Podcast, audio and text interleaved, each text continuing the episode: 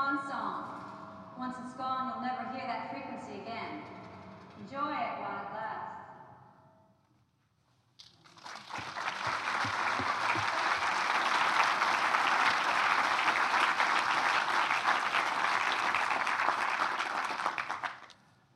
Hi, I'm Jeremy Brock. Um, welcome to uh, our fourth Screenwriters Lecture in conjunction with Lucy Gard and the JJ Charitable Trust.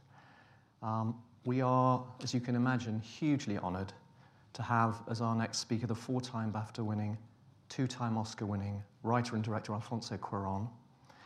Uh, his films include Y tu mamá también, Children of Men, Gravity, and his latest masterpiece, Roma.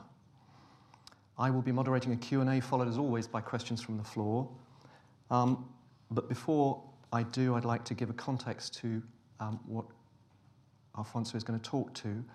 Uh, he became the first Mexican to win the Best Director award uh, both at the BAFTAs and at the Oscars. Two other Mexican filmmakers have since gone on to achieve the same.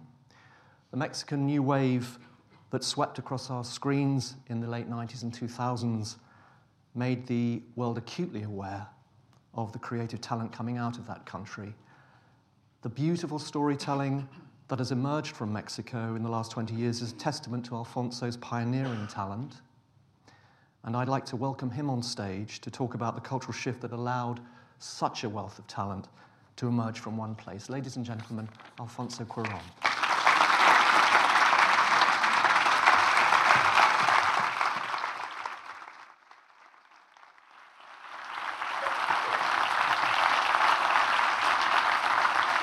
Oh, I thought it was going to be a conversation. I thought it was going to be a conversation. So We are. We are. Do you want to just start talking? It's just I'm so prepared to unprepared to, to, to, to give any speech, but no, I'm very happy to be here. And uh, as I was uh, uh, as we were talking before, uh, the the reason I'm so excited is that rarely screenplay is given a place in terms of the conversation of, of, of, of filmmaking. Uh, there's so much, much to go to, obviously, to actors and the director's process. And, and rarely it's really explored the process of the screenwriter. Uh, I consider myself probably a screenwriter before I'm a filmmaker. Uh, and that is that just as a matter of process, you know, uh, a, a, there's a whole uh, is the process of the thought out of making your film.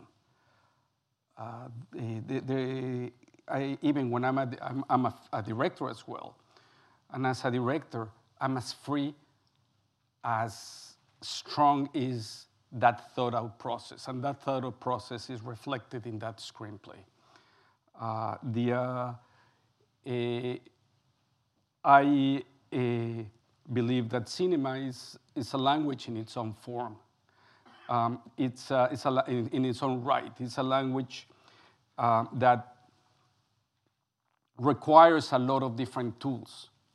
Uh, the, the, different tools, uh, you know, you have sound, you have performance, and of course, one of, for certain kind of films, the films that I do, the narrative films, screen, uh, the, the screenplay is kind of the fundamental tool. Uh, but those screenplays should be serving, it's, it's very different to, to write serving uh, a literary material, meaning something that is going to be, that the, the, the purpose of that is to be read in a book, as opposed to something in which the goal and the, and the end of it is to be seen on screen. So I think as screenwriters, we need to recognize that film language how that, that, that uh, this particular, particular art in which narrative is constrained in time. And that's something so, uh, that I find it very beautiful because uh, when you're reading a book, uh, uh a piece of uh, a novel, you get immersed, you get lost in those pages. but you're not bounded by time. And what I find is that the sense of time bounds us with the now. When we are experiencing a, a film, we are, in one hand, lost in that, um, in, in that universe, in that, in that experience. But by the same token, we are breathing that experience for as long it lasts. You know, a book can last, you can read a book in, in, in two days or in, in, in four weeks. A film, you end up watching just the length of it. And I think that that's something that is so important in the process of screenwriting, is that sense of the experience that we're going to have in real time. And I mean, I prefer, frankly, I prefer to expand this into a conversation and more importantly, to have the conversation with, uh, with you, if that's okay.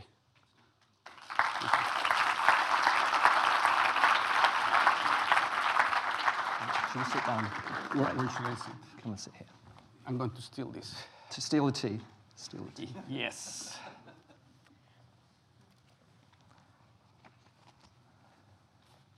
Great.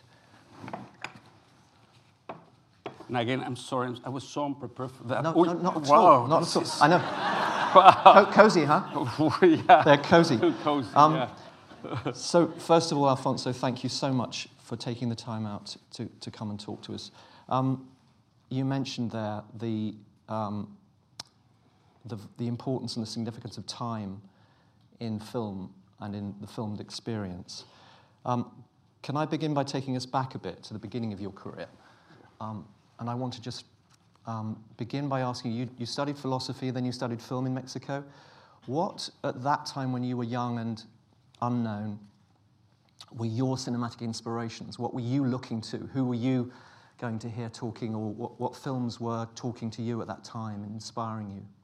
Well, it depends of which period. would- So I, was talking, I'm talking about when you were a student at university studying. Oh, when I was, stu- yeah.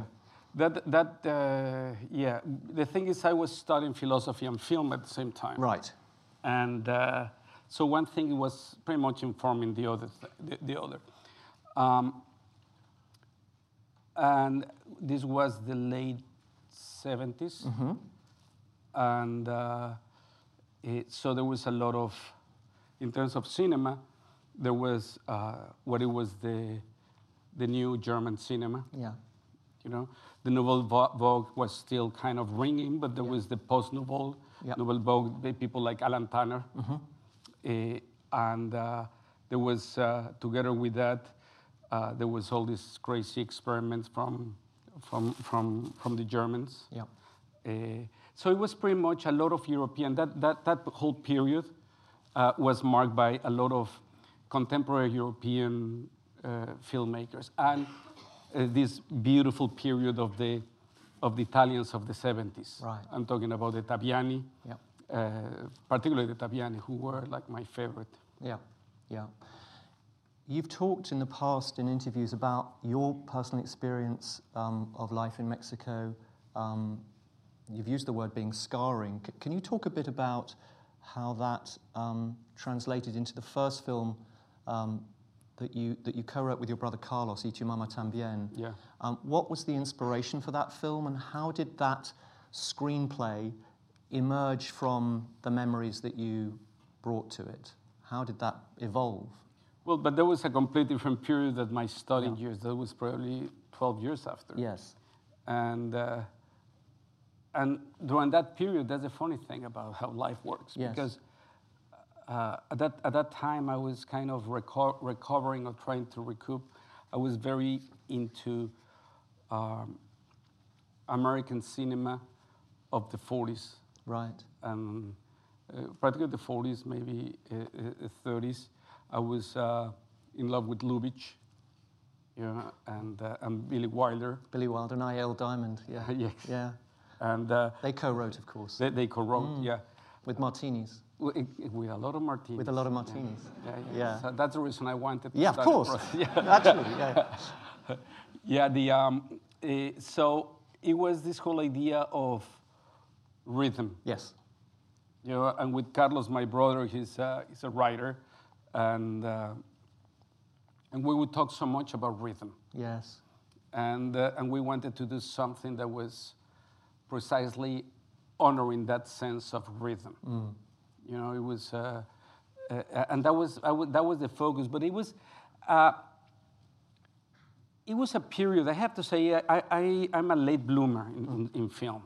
I admire filmmakers that from the first film they already get it. You know, it took me a while to get it. You know, it took me many, many, many, many years to start, and I haven't get, got it yet. You, you know, it's- Some- well, no, it's, people no. what I'm saying is, that, yes. people, yeah, but but eh, but to start having the sense, the notion of it, No, it I took me a while. And I have to say, my early in my early films, it was always just trying to really do something that worked. You know, Yep. if I, I was just so satisfied, even with Lubezki, my collaborator, the cinematographer, we would say, if we do one scene that is good, we're happy. You know, Yeah, yeah, yeah, yeah. When, because you talked about uh, rhythm, uh, often screenwriters talk about the music of a screenplay, and there are analogies, I think, um, that work very effectively with, with music. There is a sense that one is orchestrating a story. Can you, can you talk a bit about how the storytelling of Y tu mamá también evolved? So, what, what, what really strikes me about it as a, as, a, as, an, as a screenplay, even though the screenplay is invisible, is that um, you, you, you, you are telling a very intimate story against a backdrop that's as important. So the environment of uh, their world, the disjunction between privilege and poverty, the uh, rites of passage that those boys go through with Louisa. Did you, did you evolve what's become something that I, I, I, I, I recognize in your work, this um, parallel between character and environment? Did, you, did that evolve as, as a conversation with Carlos? Was that something that you were consciously imprinting in your script, or did you learn it as you went along? Yeah, in that uh, the the thing is when when uh, the way that Y tu mamá también happened was after many years of of that I, I consider maybe that I lost many years of my creative life, uh, being at the allowing myself to be to, to follow the the siren the sirens of, Siren of- call. of the siren call of, of Hollywood, and Eh, and that was informed precisely by going back to the reasons why I love film.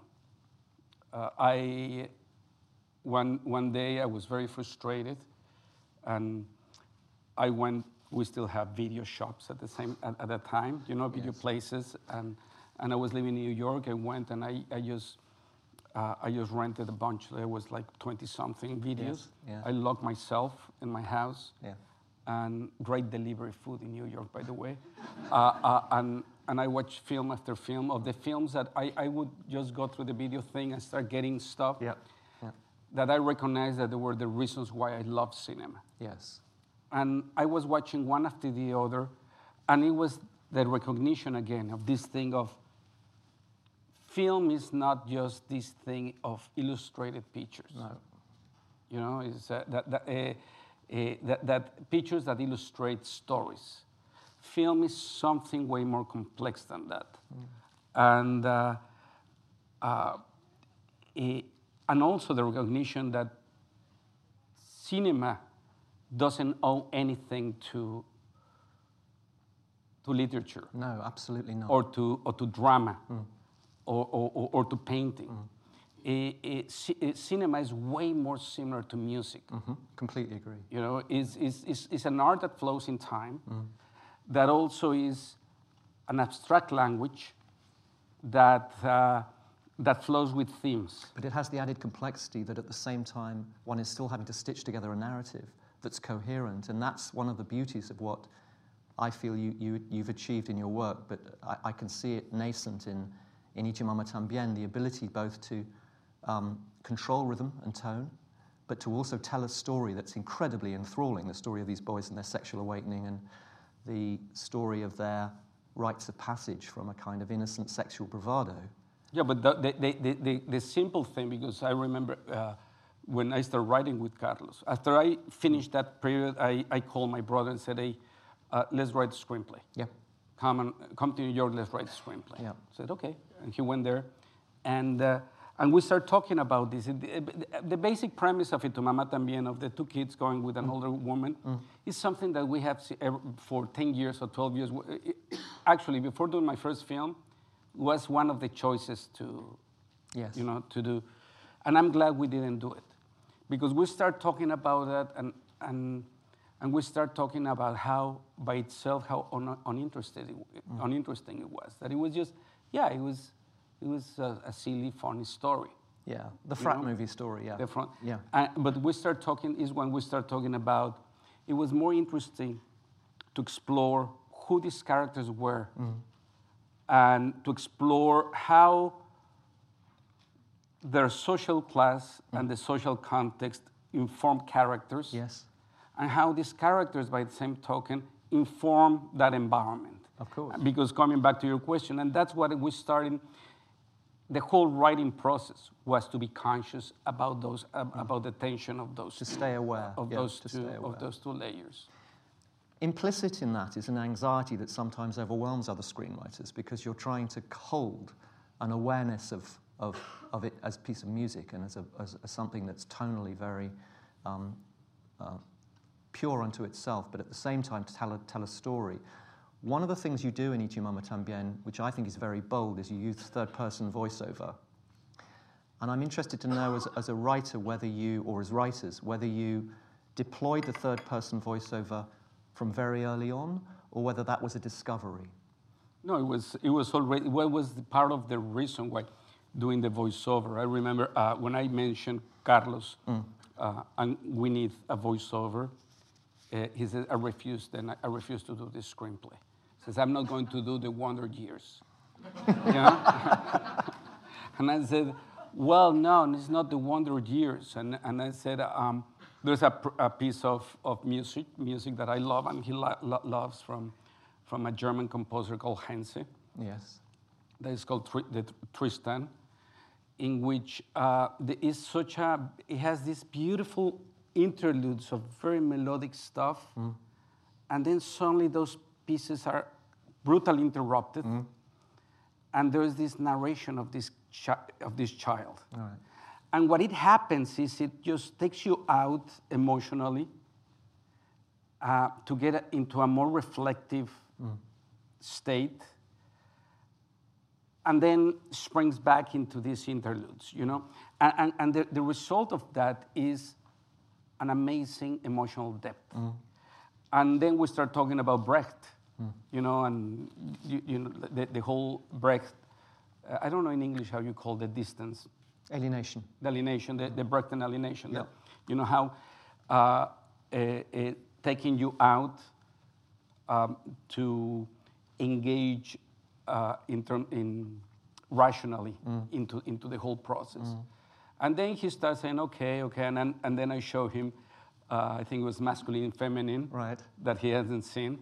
And he start watching and says, okay, I get it, I get, get it, I I get what the I get voiceover's. Yeah, doing, Stop, yeah. stop, stop lecturing, and let's... uh, stop, stop telling me. Yeah. and and uh, and that was the process and it was from there in the in the in the in the screenplay in the screenplay is described that the narrator comes out with any out with no other sound Yes. You know, yes. I, I, and it's very noticeable, actually. The sound is killed, Mm-hmm. and then the voice comes in. yeah it, it's killed for a few seconds Yes, before the and it yeah. has, a, it has precisely that Brechtian effect of taking you out for a second because you're aware that nothing's happening, and then the voice cuts in. There's a particularly, we, we haven't been able to bring the clip up, uh, unfortunately, for, for reasons of copyright, but um, there's, a, there's, a, there's a really lovely moment um, in the car. I'm going to describe it if I can. really you have copyright issues I, I don't know what's that happened, but anyway, we're not allowed to show it, which is very, very frustrating. So I'm going to paint a picture with words. Um, Okay. there, is, there is the moment in the car where um, Julio and Tenoch are boasting to Louisa about their manifesto. yep And then there's a moment of silence, and then the voiceover tells us about their private inhibitions, their intimate inhibitions, the loo seat. For me, that's one of the most extraordinary moments in, in the film because it deploys voiceover as both alienating but incredibly intimate and incredibly telling about the boys. In the writing, is that in the screenplay? Is that It, it, how written is that? And how much did you discover that as you uh, worked with your actors? No, all of that was all of that was written in the screenplay. Good. The uh, the, the yeah. It's, it's, Well, uh, but that, that's, this is that's what we do. This is exactly, but this is something that I think people. Um, we were talking about this, weren't we, earlier? It's, and we'll, we'll address it again with Roma. But it's something that it's a, it's a misconception about the screenwriting process, particularly with auteurs like yourself, that that they that that in some way or other, vision is ultimately um, the property of the director on the set, whereas in actual fact, what you, what you do in the screenplay is to master the structure and the dialogue and everything so that you can then liberate yourself. Does that make? Well, yeah, totally. I mean, it's, uh, it's and, and it's two things. It's, it's the screenplay, but as important as the screenplay is the thought out process Yes. to get to that screenplay. Yes.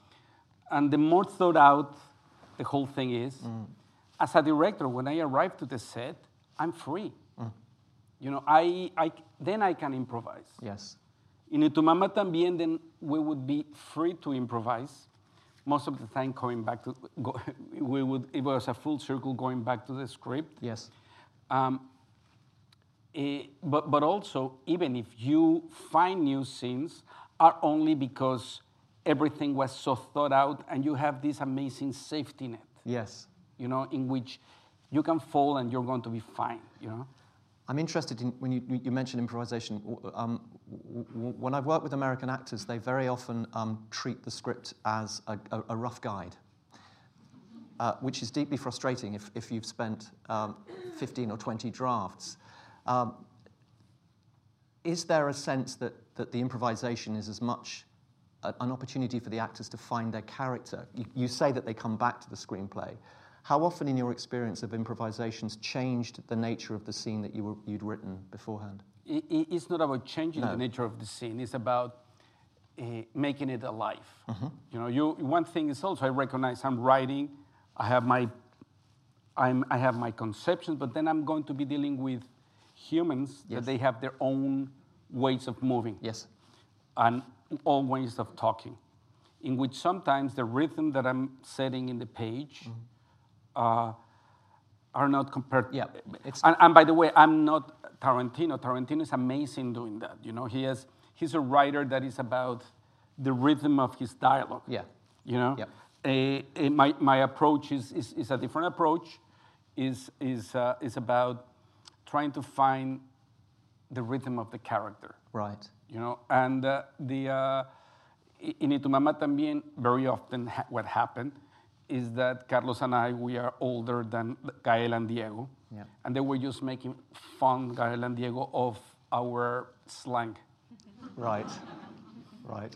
and then they would change to their to their the, you know the slang and it was fantastic Yes. by the way i'm so happy because now younger people are making fun of their slang yes, but- yeah, I'm good. so happy Good. about that. right. Yeah, the, uh, uh, so the, yeah, the, then um, so that kind of stuff, you know. And Y tu mamá también, what we would do is, you know, the improvisation of Y tu mamá también was that here's the script, Mm. here are the pages, this is the dialogue. Yeah. Now, and it, it, it was all the time running it, each, each one of the scenes. We would say, we're going to improvise like one minute or two minutes before the f- scene begins. yes. Then we engage into the scene, and you're, we're not going to cut. You keep on, keep on improvising until I cut. Yes. And that was more the improvisation. Yes. Yes. Yes. You- you yeah, know? I understand. And, that. and that improvisation sometimes would inform something that was already written. yes. You know, but it was in the context of what was already there. Sure, sure. Um, you've, you've, I mean, we've touched on this, but um, in all your films, the environment is as important as the characters, um, and never more so than in Children of Men.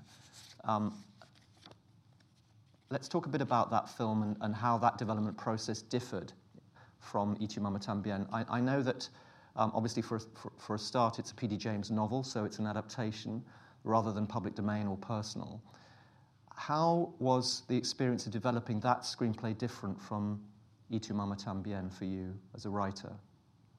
it was not that different because um, I never read P.D. James' book. Right. you heard it here first. The, uh, uh, what I read was a synopsis that was sent to me, one page. Yes.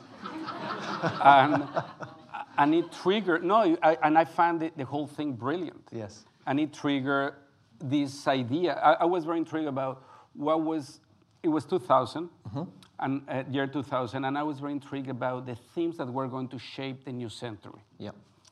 And when I read that, and it was very serendipitous because it, it happened at the same time, when I read that, I said, whoa, this is an amazing opportunity to talk about this.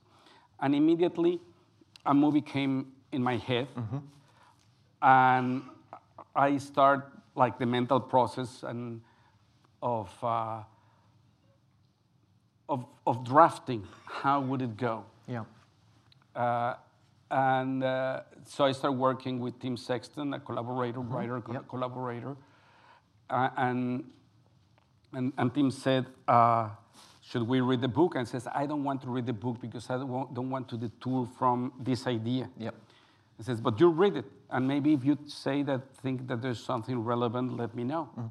And, and, uh, and he said, you know, there's another screenplay was written. He says, I'm not interested, but you read it if you want.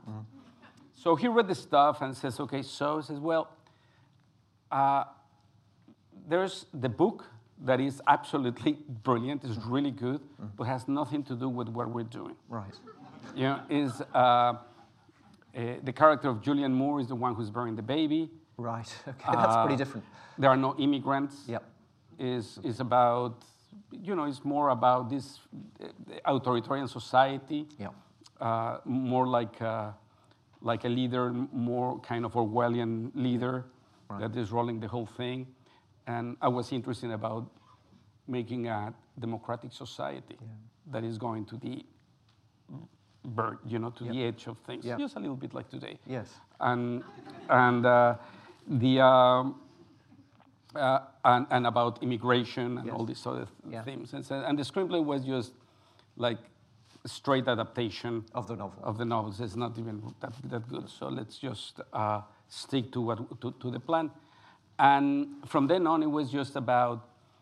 It was a, a similar process Right. because the process was about how we were going to inform all these other themes, you know, because I was doing a lot of research about what, uh, what was shaping. You were reading Naomi. Klein and John Gray, weren't you? And John Gray, and yeah, the, the, Yeah. the good misanthropist. yes, the president, John Gray. John Gray. The very is- nihilistic John Gray. Is brilliant. Yes, nihilism. brilliant, very Uh, yeah, and, and yeah. people like Todorov and Zizek and, Yep. and Saskia Sassen and a, lo- a lot of uh, Yep. uh, uh, thinkers. And, eh, and uh, it, that started to inform Yes. the whole background, the whole thing.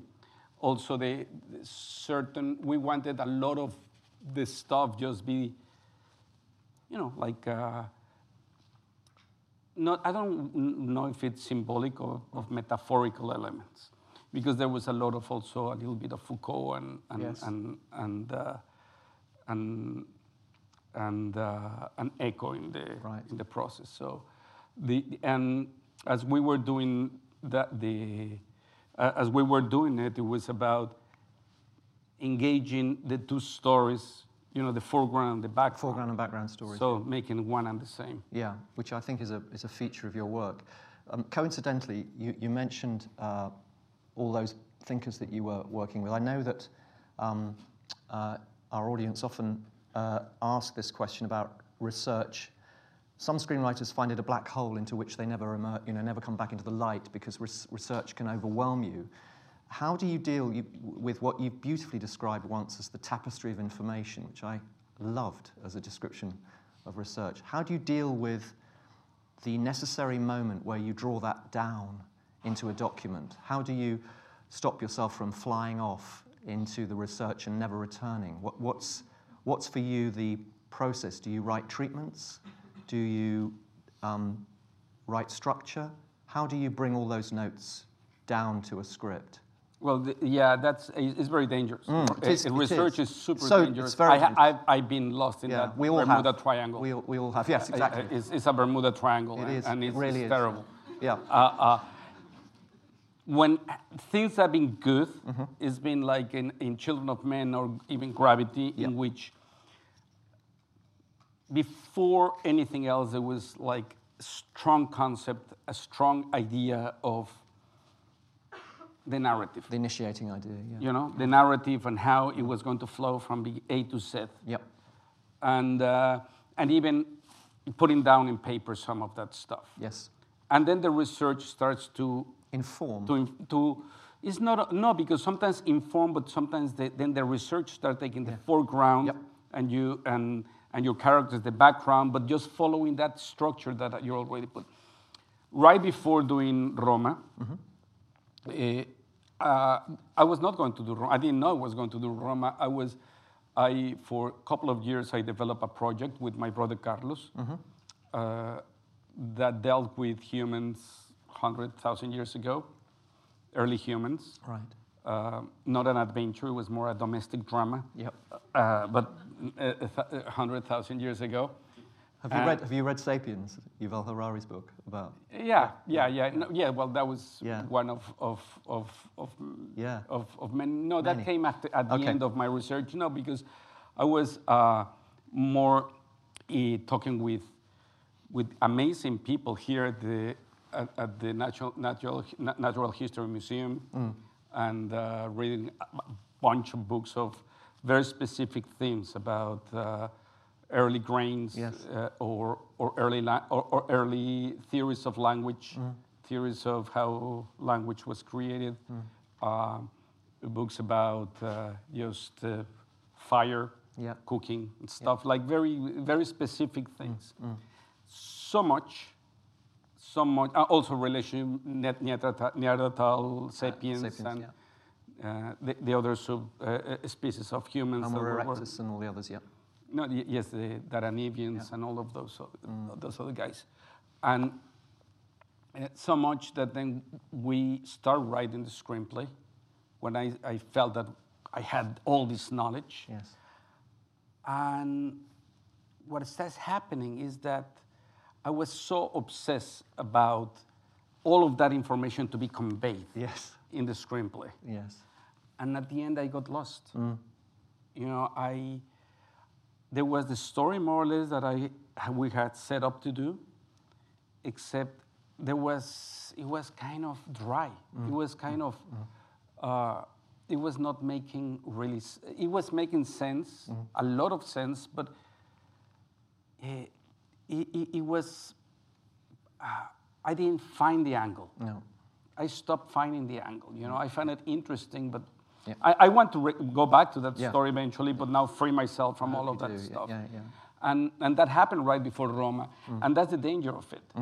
You know, is that I I think that research, it's an amazing, yes, it's this tapestry in which you access, you know, but Mm. it should not be the one leading the game. No, no. So you, you so so you you, you, you reached a hiatus with that project, and then um, you went on to Roma. We'll come on to Roma in a, in a moment. I just want to go back um, to uh, Children of Men and uh, another very powerful disjunction that you deal with in a lot of your work between um, privilege and poverty. And there's a moment in Children of Men where Theo and Nigel are talking about the art that's collected, Guernica, etc., ostensibly to save it for humanity, but really as decor. And, and there's a moment in Roma, uh, and if you haven't seen Roma, it's a masterpiece, and I will try not to put too many spoilers in, but there's a moment where the forest is on fire, and the privileged members of the party are still drinking cocktails, and some of them are just staring at this devastation in a kind of numb way. You've talked about green spaces and about the importance of people breaking out and thinking more collectively. Can you talk a little bit about where that comes from in your life and how important that is to you? Well, uh, I guess that has to co- it comes just from you know one one experience informs the next experience. I come yeah. Uh, Mexico is a country in which uh, you have is it's, it's, it's, it's impossible to go through Mexico and not to see contradictions all the time. Yep. You know, not, not to see the most amazing, beautiful places and the most beautiful expressions of generosity together with uh, uh, misery and, and atrocities. You know, uh, developed world is different because the developed world outsources that misery. Yes. You know, Yes. Eh, the, um, eh, eh, and, and has created these green zones. That, that, uh, that those green zones, That even, about, even yeah. in, in the developed countries, are becoming narrower and narrower and narrower because those green zones used to be the, the, the countries by themselves. And now uh, even each country is becoming ha- needed to have their green zones because there's already stuff going on outside those green zones. So when you're, you're you know, you're uh, growing in a society that is so obvious what is going on around, yeah, there's uh, makes you wonder. Yes. You know, One of the things you did in, in Children of Men was, I- I believe, you and your cinematographers agreed that you wanted to try and make London as much like Mexico City as possible. And I, I'm sure it's no uh, joy to you to discover how clairvoyant that film was, because here we are 12 years later, and you know the immigration crisis and the climate chaos that we now have right around us was there in that film. yeah, but there were uh, people were warning about that Yeah. for decades now. Yeah, but very few people were listening. Yeah, yeah, but it was not it was not a topic trend, I guess. Yes. And uh, the the uh, what is amazing is that now everybody, even people sending children of men, oh look at that. I said, I, Yeah. You know, I was just these people were talking about that like two decades ag- ag- ago, and now it's happening. They all of these things that we're living were complete. It was completely predicted two decades ago. Yep. Immigration, Yep. uh, uh, environment, uh, this whole thing of the, authori- the populism and authoritarian, authoritarian states. I mean, this is reality. Really, no, no. It is no. There are no no news. You know. to, No, it's not news. No. Um, you, you, you, while you were developing Children of Men, um, you directed a Harry Potter. And I'm, I'm in, I, I don't really want to talk about the Harry Potter, but I wanted to ask one question with regards to that, uh, just in terms of storytelling, and to ask whether there were any um, elements of the storytelling that you were engaged in that influenced you as you, as you, as you went on, or whether that was a bespoke experience. Did, there, did you take anything from that experience as a- From- from Harry Potter as a storyteller? Oh, it was just a joy to see that film. First of all, you, you are, you know, you, you're engaging into, into something that has so much goodwill. Yes. Yes. So i- there, i- there's a joy to do that. Yes. You know, you're, you're, you're engaging into something that, that is beloved. Mm. Uh, that the, the source material is absolutely brilliant. Mm. You know, is uh, the um, uh, and my, my only concern was uh, rather than to do a fantasy as it was in the previous two films, it was more to try to to understand these characters as people that really exist. Yes. You know, Living- because that's living like the great thing. What I love of, of the J.K. Rowling's uh, books is that eh, everything has a reference to real life, Mm. And that was the process of doing that. You know, and uh, it was uh, for me the, what the challenging thing is I was not in. I, I was ha, I had never done, and I was not used to do sco- uh, films that or uh, that have so much scope in terms of characters and stories and so much plotting and Yes. and and that was that was so much fun. Yeah. I had to say that from the narrative standpoint Yes. Is very joyful. Yes. You know, and uh, uh, be- besides that, it was as a director, it was just my kindergarten for visual effects. yeah, and no, and Yeah. it was brilliant. It Yeah. was just, uh, and and another side side effect is that um, Children of Men was the film I was going to do before Harry Potter, and they didn't want to do it. Yeah. And after Harry Potter, they gave me the green light. Exactly. So Yeah. that was another. It's very the, good- The magic of Harry Potter. The magic of Harry Potter. um, so, talking of visual effects, uh, gravity. Um, uh, now, I'm interested again, uh, as always, uh, uh, here at this particular series in, in, the, in the process of developing that uh, as a screenplay. Um, the, the, the, the thing that comes across so powerfully and poignantly is the theme of grief and how grief is expressed visually um, by a world without anchors and a world in which death is, or even annihilation is, split seconds away. Can I ask you about how that screenplay evolved with your son Jonas and how you dealt with the fact that you didn't have the conventional tropes of uh, story, plot, narrative that, say, you have in Harry Potter? How did that come about and what did you do to meet that challenge in the screenplay? Well, that, that I owe to Jonas. Mm-hmm. Uh, and actually, the story is that I, uh, it, it, he wrote a screenplay of another film that he, then he directed called Desierto. And he had a very early draft, and I was reading that and said, This is brilliant because mm. he was making a big political statement uh, in the context of a chase, a non-stop chase film. Mm. Mm. You know, and uh, the funny thing is, it's one of those films that now, uh, when it came out four years ago or so, it was kind of not really. It didn't, not, people picked didn't up pay many picked people, up, yeah. and now they are starting to pick up in that because of everything that is happening in, in the in the U.S. border, Mexico-U.S. border. Yeah.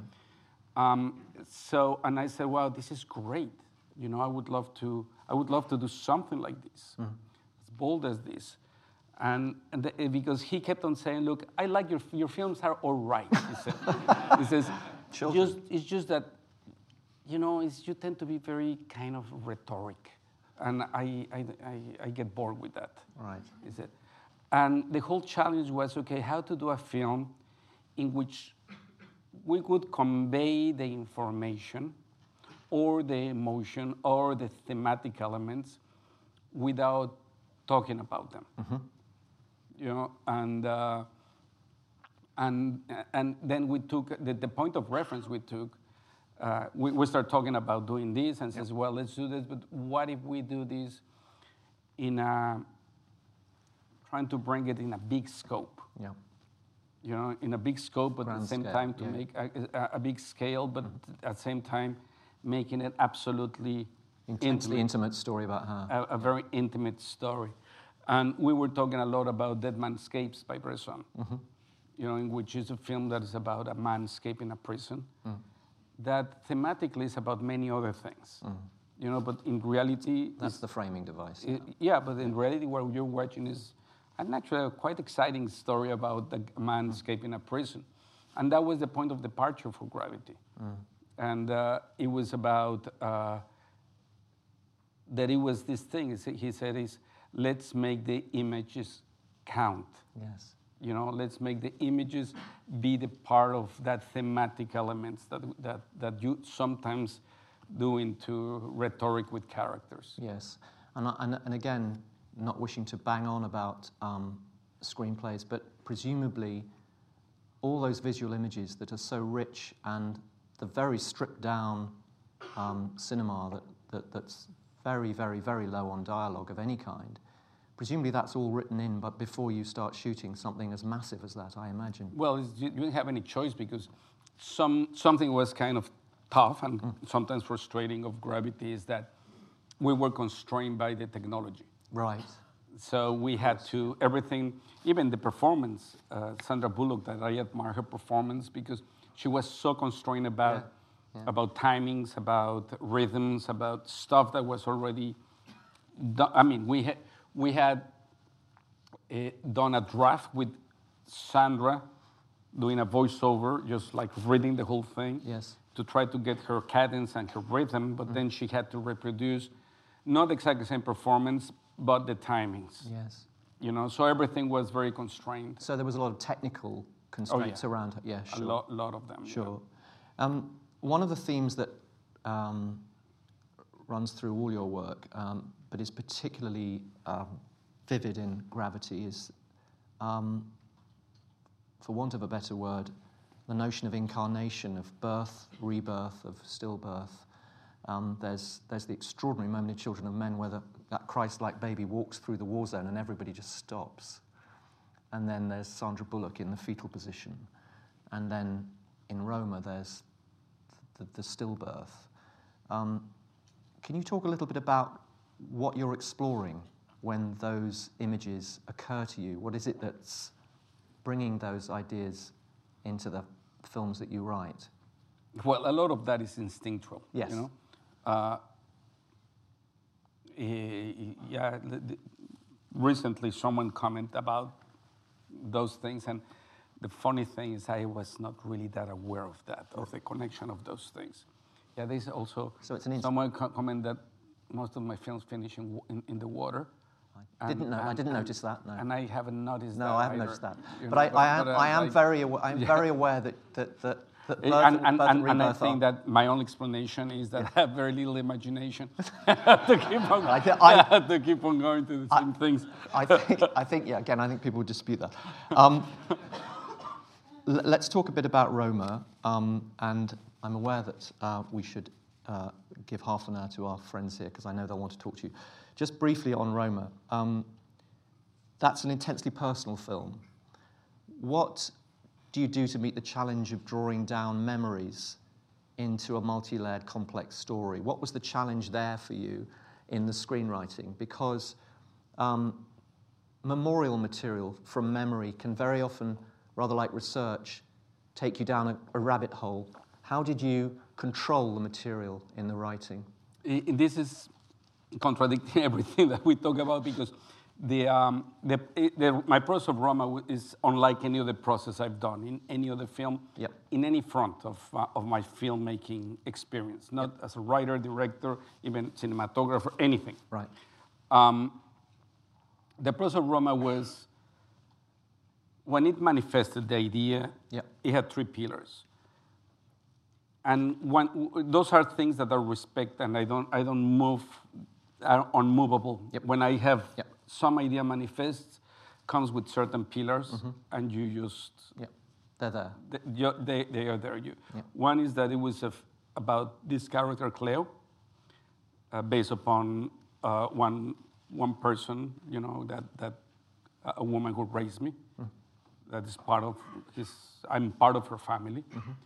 Eh, that the process, the tool was going to be memory and that it was going to be in black and white. Those were the only three things. And so the process started to be memory, and, and that it was about all this research that you usually do in books and talking with uh, experts. It was just like getting lost in memories.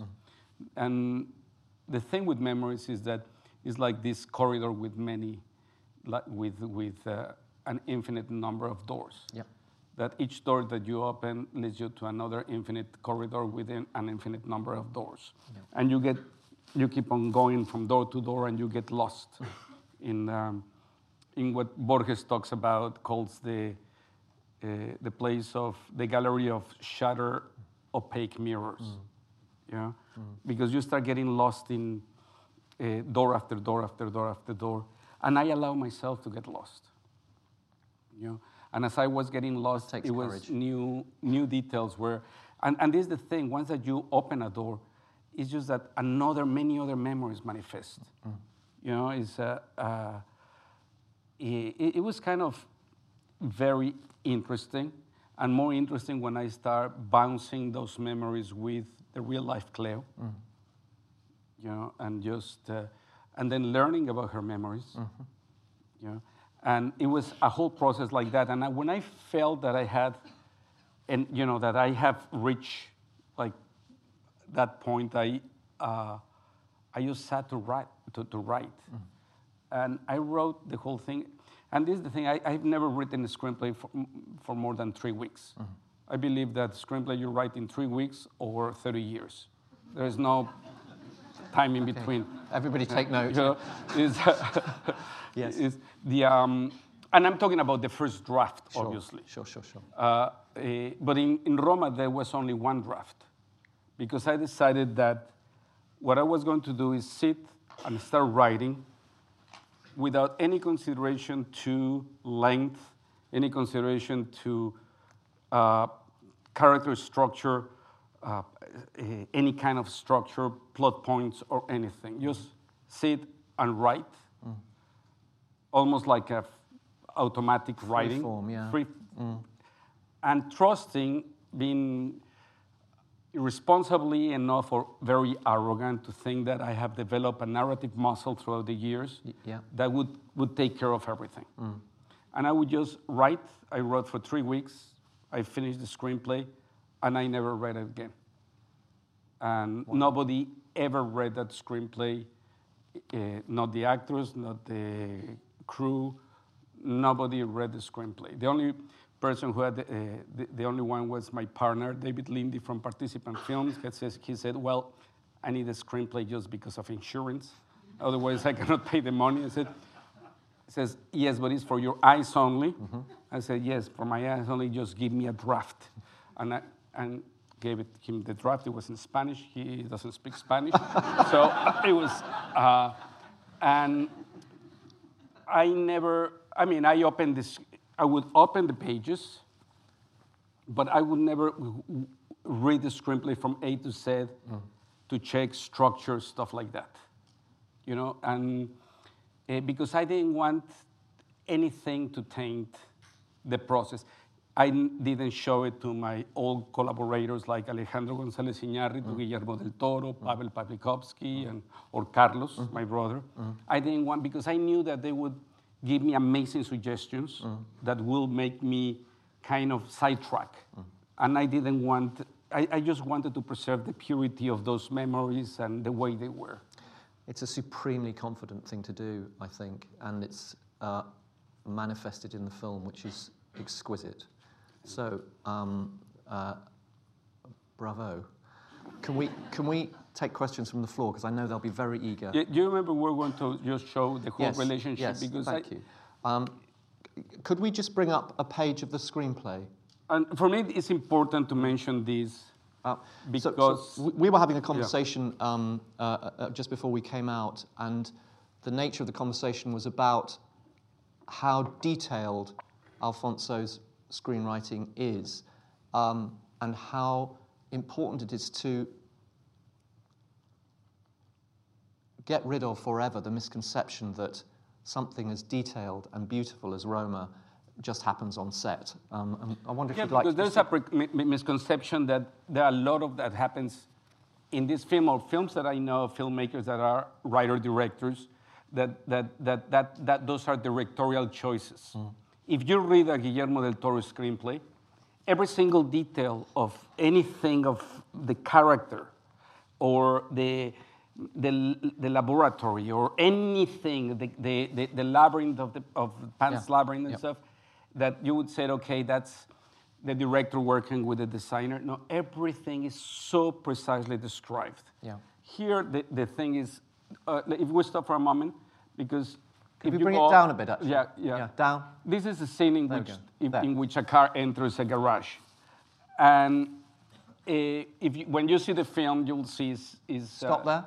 is there's a lot of different cuts and everything I, as a director i didn't have to do anything but just to follow the screenplay Yes, yes. you know and uh, and i think it's, it's, uh, it's important because the film for instance roma Mm. and they, they asked me if those are directorial choices and i said no those are writers choices Yes.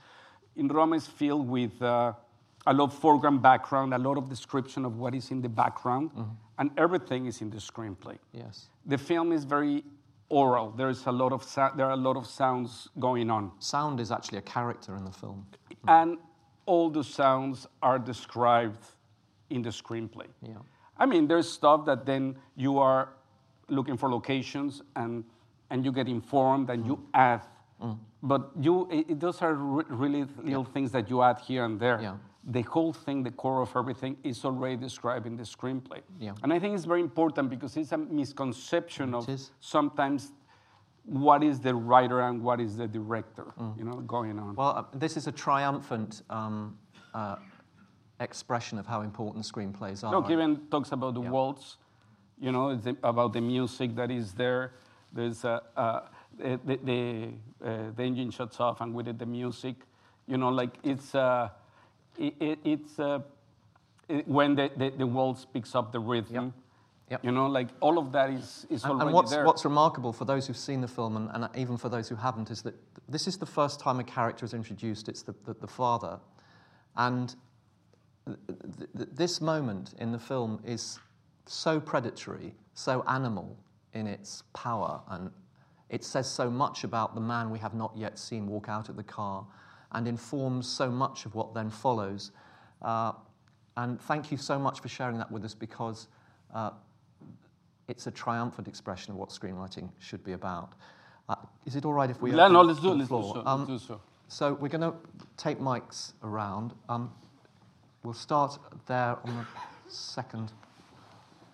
Um, Alfonso, thank you very much for sharing your reflections. I'm just curious to know about legacy and also what you're doing to um, preserve the future of the, you know, Mexican writers and stuff. I mean, because obviously there must be writers out there in the Mexican film community who are still trying to get their voices heard. I mean, you, are you mentoring people? Are you, and in terms of how does the, how is the local film industry doing at the present time? Well, uh, in Mexico, as opposed to the, the, the, the period that I was living in, uh, that my, my, the, the making films in my generation was very difficult, even more difficult to the generation pro, uh, uh, be, before mine. Now uh, there's a very, there's an immense industry in Mexico, and that's good and bad because uh, in many uh, right now there's. Uh, it's very good in terms of there are jobs, you know, and that's fantastic. A lot of the stuff is not necessarily great. There's a lot of series going on, and none of them, eh, not all of them, amazing, you know. And what happened, the byproduct when there's so much job going on, is that there's a certain sense of discipline that gets lost you know, because uh, rather than people that rather staying into one position and learning the craft before moving into another, uh, let's say, uh, uh, another position, uh, very soon they become heads of departments. Like that happens with technicians, you know, uh, rather than learning the craft properly and being under, you know, assisting someone who knows a lot that very soon they have the opportunity to move on and becoming the head of department. And then what happens is that he went to move into being a head of department, not, but not with all the knowledge that he, sh- he should have. So it's a, it's, a, it's, a, it's a great thing, at the same time there's a bad side effect. Nevertheless, there's, from the standpoint of the creators, it's so damn exuberant what is happening right now. It's really remarkable. I mean, it's, uh, uh, I, I, I believe that the young generation of filmmakers is the best generation of filmmakers in Mexico, probably in the history of Mexico. You know, and they, they have an immense confidence. And, and, and, and that is fantastic. The, the whole thing of uh, Mexican cinema in my generation and, previ- uh, and, and the previous generations, there was a lack of really narrative understanding. And now, narrative of this, the young generation is kind of second nature, you know. And some are really exploring very interesting thematic elements. I'm, I'm, I, I- I think that I'm not worried about the legacy of, of, of, of Mexican cinema. Um, somebody was. We got a mic over here, and then we'll, we'll, I promise we'll go further up. Yeah, hi. Um, I was curious um, when it comes to because a lot of, I think a lot of people are very impressed by a lot of the technical things that happen in in your films when it comes to the cinematography and stuff. So I was curious about when you're writing, um, because you know you're going to direct. Do you, in your writing process, think about how you're going to, I don't know, technically approach things? And I suppose the second part of that question would be: Do you think you would write differently if you weren't going to direct? The, uh, no, is I don't think technically when I'm writing. You know, that, that's the joy of writing, that you're not constrained by technique. I, is that there's, sky is the limit when you're writing. So it's fantastic. It's, in many ways, my favorite. The process of getting to writing, maybe not my favorite, but once that I'm writing, is just, you get into the zone and it's so much fun. The, um, Eh, eh, but the, the, the whole thing of the description is the same. I have collaborated with other, with other people writing or co-writing stuff. And what happens is you just describe, you just try to describe. It, this, this thing is not to be read, it's to be seen. You know, and, and you try to describe the as much as possible. And then I, I, I have seen stuff and the choices that other directors do, they, they do, and it's great. But then I recognize that it has nothing to do with the visual I was imagining, but it does with the rhythm that you're setting on the page. Mm-hmm. You, you know, in terms maybe did the shot or the thing in a completely different way, but did the shot. You know, it did the, or, or let me put this way, did the moment. You know, convey that moment. And it's about that. When we're writing, we're conveying those moments. And uh, so I, I think is that the, the approach is exactly the same. In in many ways, I don't think I'm directing when I'm writing. I would be very limited, you know, uh, uh, and, and I want to be free when I'm writing. It's a wonderful answer. Um, is there anybody with their hands up further up there? Um, there. Um, Yep, I've got you. Primero, muchísimas gracias. Oh, yeah. Y, um, the main question is like with people of your caliber, we are seeing so many doing projects on like streaming platforms and things like that. Do you feel there's still kind of like enough sense of wanting to give a shot to newer voices to kind of like move into the streaming platforms, or do you think we should try as newer voices going through the normal path of kind of like smaller production and so on, and then reach out for streaming, or do you think there's still enough room there for newer voices to develop and to push forward and drive? I think that there's something that is way greater than platforms and, and theatrical, that is cinema. Cinema is, is, is, is what is important.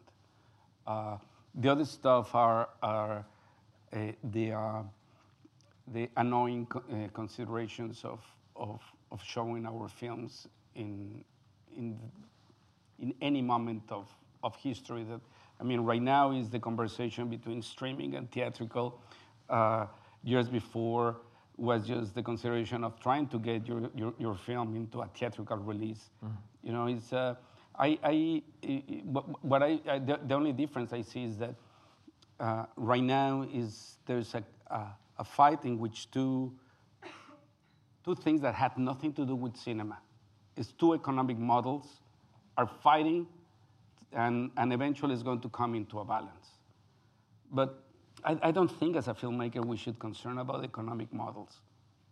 We should consider, con, you know, concern ourselves just in terms of film. And storytelling, yeah. Um, somebody up at the back there. Hi. Um, I was just going to say, from when you get your original idea, when you actually start writing the script, obviously with Roma it was different. Um, do you, how much of the plot points do you have in your mind already? And do you do it from beginning to end when you're writing, or do you find it easier to sort of move around the script a little bit? Yeah, the, in, except Roma, that it was a completely responsible process of just going into, you know, like writing in, in a free in a free fall. Um, the in the, the other screenplays, I cannot start writing until I feel that in my head I had the beats. You, you know, uh, actually, Pavel Pawlikowski, he, he talks about your five moments. Right. You know, he talks about you need five moments, mm-hmm. and that's his process. Mine is different, Yes. but, but I understand what he's mm-hmm. talking about. Mm-hmm. Pavel talks about you have your five moments. Once that you have your five moments, it's just about Fine, yeah. yeah, Finding like, the like, rhythm and the flow. fi- fi- finding the flow in between those five moments. Yeah. In my case, yes, I need to understand. I need to understand how I'm entering the whole thing.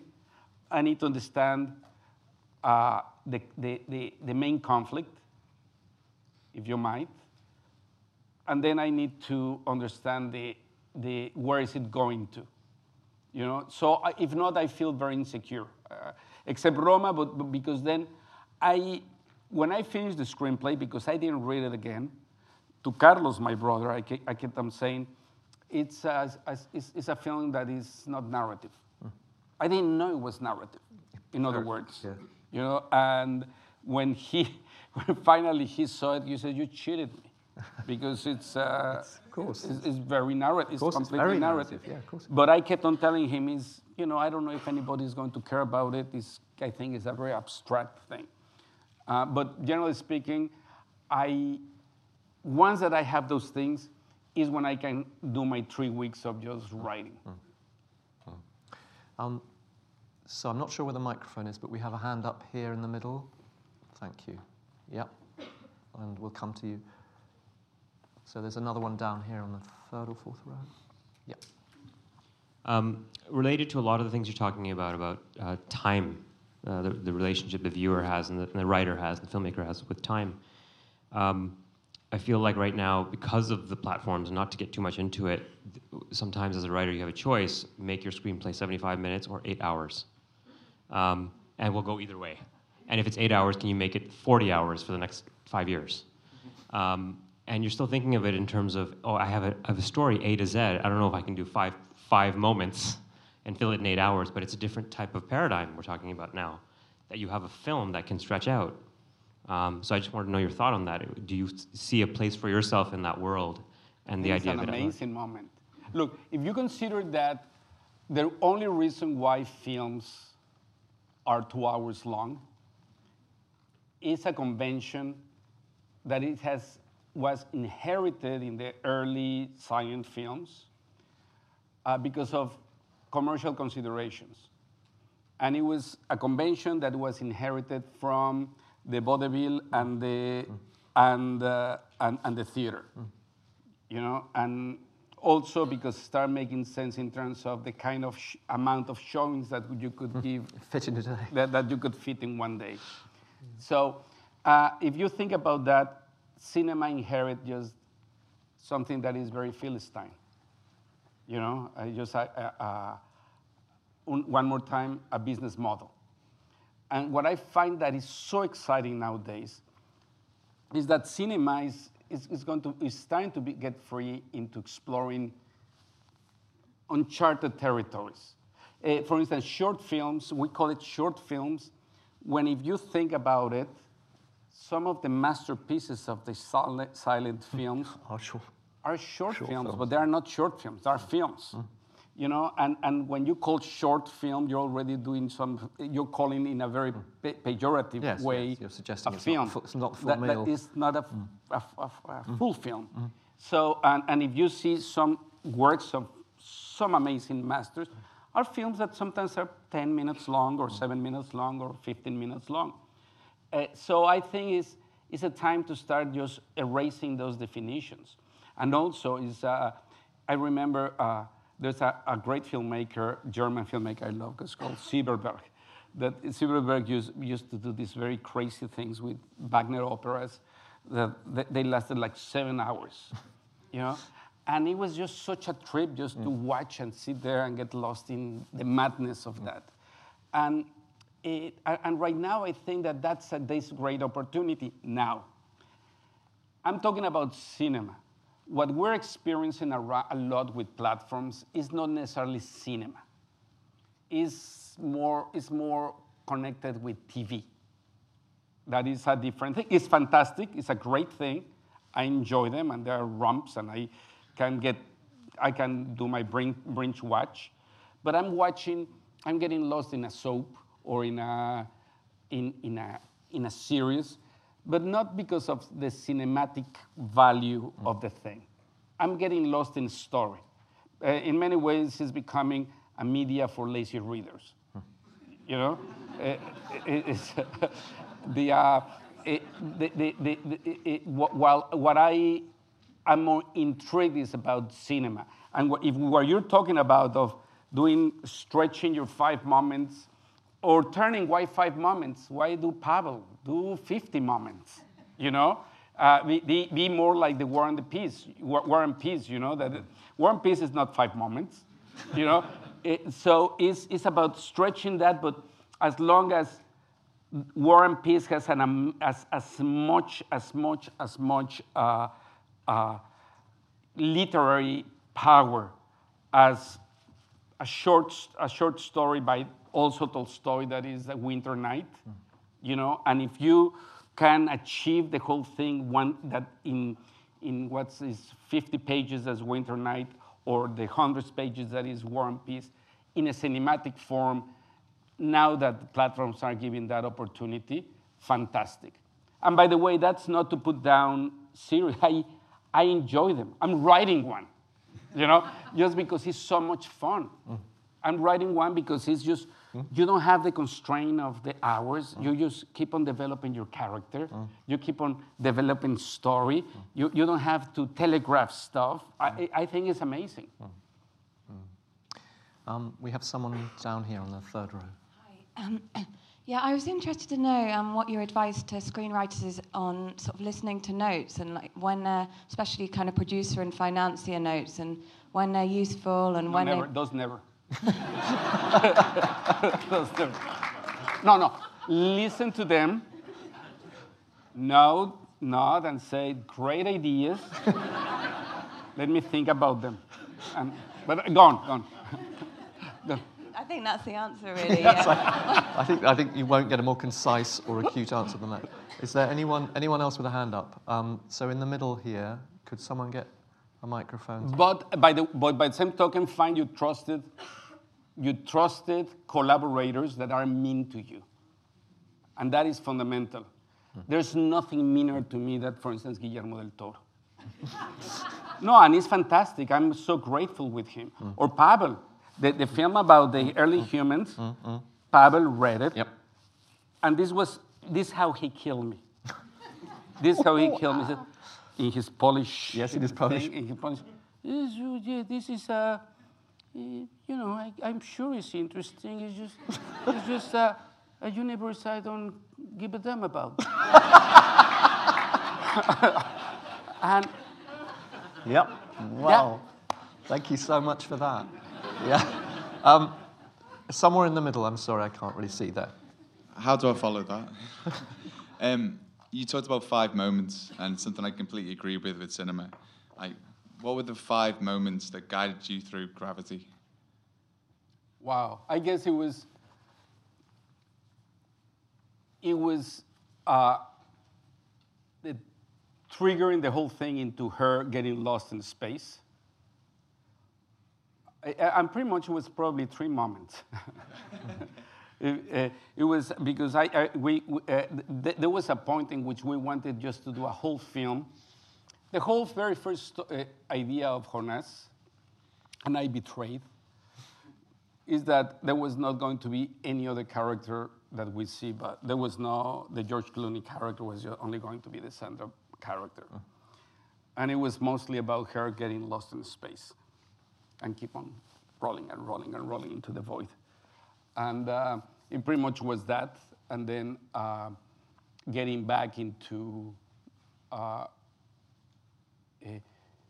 Ah, yeah, yeah we, we- I remember we are talking about getting lost, and we were talking with the tools that we had there, that uh, we knew that they existed in over there. There was the Hubble telescope, the International Space Station, uh, the Soyuz, and the Chinese station. Because the Chinese station, when we were doing it, they had just launched it, and we, we figured that by the time we finished the movie, it would be, be up there. completed. And now even felt, you know? You, you see what, at the end that the, the Tiangong goes into the atmosphere, and there are photos of that. It's fantastic. It's, uh, I mean, it's fantastic because uh, it happened. Yeah, it echo- it I, I mean, it's not a good thing, probably. No, but- it echoes. but, but, uh, and so those were the those were the moments, and then um, the whole thing of you know like her coming back in Earth. But yeah, it was it was pretty much structure about the the the the, the bases we, we used to call like the bases, the bases that we had available in space. The reality. Yeah. Thank you. Are there any other hands up? Can I see any? But each one, then what we discuss is in each one of those bases, what was the emotional value of each one of those? Uh, Uh, Well, one is, is, is, is a sense of rebirth. Another is, is uh, uh, a- another is a moment of gestation, you know, and, and, and, and, at the end is pretty much uh, the, the, the moment of, of, of, of, of birth. Of reincarnation almost, yeah. yeah. At the back, somebody's there with a mic. Hi, um, I really loved what you said about when you did the Harry Potter, how joy filled it was. And I wondered for you as a writer, how important is joy to you? Somebody up there. They're there. Oh, there. Yeah, that, you know, it, it, joy is the thing that has to lead the process. And, uh, the, uh, and, and that's, that's in, in, if I have to define the moments of joy in the, in the, in the process of filmmaker, for me, of filmmaking, for me, is writing. Uh, again, because the moment that you are alone, there are no limitations. There's no constraint of time. There's no constraint of money, unless you have to pay the rent and then you have to deliver the draft. Uh, uh, but um, and and that that is the the uh, eh, that, that that that is the moment. And it's not only Harry Potter. It's just every single moment of writing. It's just I love when you you get lost, and if you are, you know, uh, if you have to travel, you know, instead of uh, uh, getting falling asleep in the plane or, or watching a movie that is fantastic to watch movies, bad movies in plane. Not good movies, bad Yes, movies. bad ones. Bad movies, and you cry. Yes. Yeah. Lack of oxygen. Yeah. lack of, Yes, o- it's lack of great. oxygen, it does Yeah. wonders. Yeah. yeah, it's because of, you know, know that when you're flying, you cry. And, and, and so it, it- it's great. But you even don't do that because you just want to keep on writing. Yeah. And it's, it's just such an amazing thing. And you just get lost in that, in that zone. I, because from then on, everything goes downhill. Yes.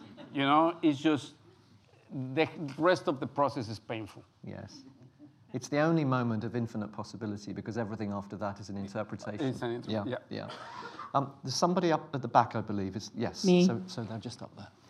So the word cinema and cinematic gets thrown around all the time, and I just want to know what it is to you. What is cinema to you? What are those elements? Yeah, for, for me, is, is this, this language in which, that, that is a language in its own right, in which that, um, in which all of these, all of these uh, uh, other things around are just tools for that, for the sake of that language.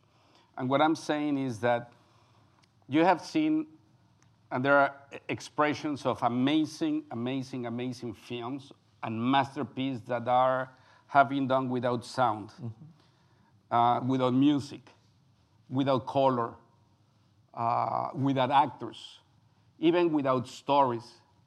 But there are not one single masterpiece that has been done without images. You know, and and, the, and this is the thing is the image as a as a, a- image flowing in time.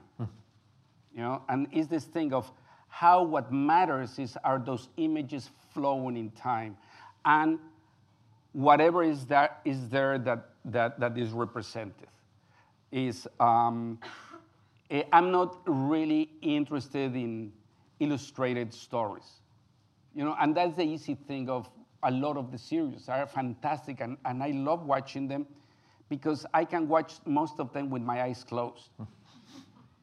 You know i can be doing stuff and i'm following the show. You know once in a while i come back and I stop and go back a little bit and say oh wow yeah. You know it's, it's, but, but most of i have to say most of contemporary mainstream cinema is the kind of cinema that you enter the theater, you get your popcorn, you sit down, the lights go off, you close your eyes, you eat your popcorn, the movie ends, and you didn't miss one beat. You know, it's, it's more like, again, it's, it's, it's more like, like books for lazy people. You know, and uh, uh, when it's about cinematic, is when the dance between the elements eh, add, are, are greater than the sum of the elements. You know, and that is what is amazing. That is what I consider cinematic. Thank you. Um, two, time for two more, and uh, somebody's very patiently waited down here. Um, uh, the microphone's there, so we'll take that question, and then the last one will be down here at the front. Thank you. Yeah. Hey, Alfonso, thank you for um, the inspirational conversation. I just had a question about the process of making the films. When you did now the film uh, with Netflix, Roma, was the process different than when you do it with a classical studio? Did they try to influence it in any way, or you had a complete freedom? No, the film was not produced by Netflix. Uh, the, the film was produced by Esperanto Filmoj and Participant Media. Then we sold it to Netflix for distribution. It's a complete different. I mean, and, but even if I if I have done a film with Netflix, you know, originals, they have financed it from the beginning, that wouldn't change anything. I mean, it's, do you change how you do your films if it's going to be produced by Warner Brothers or 20th Century Fox? I think it's so important to stop, like, separate, you know, like, it, those are economic models again. Those are just, you know, it's just, it had nothing to do with with the work of cinema. You know, it's, uh, I think that, uh, by the way, uh, it's a film that is shot in 65 millimeters with Dolby Atmos. You know, obviously, was not no film that I will do is meant to be seen in a, in a, in a, in a, in a telephone. You know, if somebody chooses to see it like that, well, that's their choice. But I hope that people that care about the art of cinema, they will want to see it in a big screen. As I hope that, please, if, if you happen to see Roma, please try to see it in a big screen. Mm. You know. mm. Absolutely. Um, last question down here on the front. Um, this corresponds to the previous question about what is cinema uh, and a cinematic language. And your cinematic language, especially Roma, is very soulful. It has a kind of grace. And I wondered if that's an element that you consciously feed into the writing, or it's just something that comes out of you naturally and you don't think about it, this soul? I don't really think about it. I think about the elements. Mm. I think a lot about the elements that are going to compress the thing. And most of those elements are in the screenplay. Mm. You know, and that's the thing. Is, uh, is, that's what I love screenwriting. Uh, I, I, don't consider myself a writer in, because I don't know if I could write a book because what I try to write is, is to provide those elements in the page that can be transformed into a cinematic experience. You know, is uh, and I love uh, it, I love the combination of sounds and uh, and characters and dialogue, but also of the of the context of everything that is around. So uh, but also in the page, there's, I try to describe a sense of time. You know, is uh, a, I'm not a believer of the economic writing, and maybe it's wrong, is the economic writing of that is just minimum description, dialogue, minimum description. Because I, I feel that that sometimes lies in terms of the flow of time. I prefer that if it's going to be uh, something that at the end is going to last, say, four minutes, mm. is represented in, on the page. In, on the page. Absolutely. You, you, Absolutely. you, you know, absolutely. It's uh, the the, and and that is what I I I don't love screenplays when they just describe that there's going to be a very big battle and mm-hmm. and they just fill words to to convey a sense of battle, mm. because a battle itself is an structuring time. Yes. So even, even again, as if the director is not going to follow every single one of the beats, that in the page to have that sense of the rhythm in how that battle is going to, is going to flow. It's not enough to say the army marches into town. Sorry, there you go. That. Yeah. Um, just before we, we, we finish, uh, I, I, wanted to ask you, Alfonso, um, what your contemporary self now uh, would say to your younger self if you had one word of advice? You guys always do that. what would you say? I'm the what, worst giving advice, what, man. What would you What would you say? Talk to, to Guillermo. That's a good piece of advice. Yeah. Talk to Guillermo. Um, on that on that happy note, I'm sure Guillermo's ready to take everyone's calls. Uh, uh I would just like to say from all of our hearts, thank you so, so much. You have been so generous. Thank you. Thank you. Thank you. Thank you so much. Man. Thank you so much. That Thank you so so much. Thank you. joyful, man. Thank you. And let me take you for another cup of tea.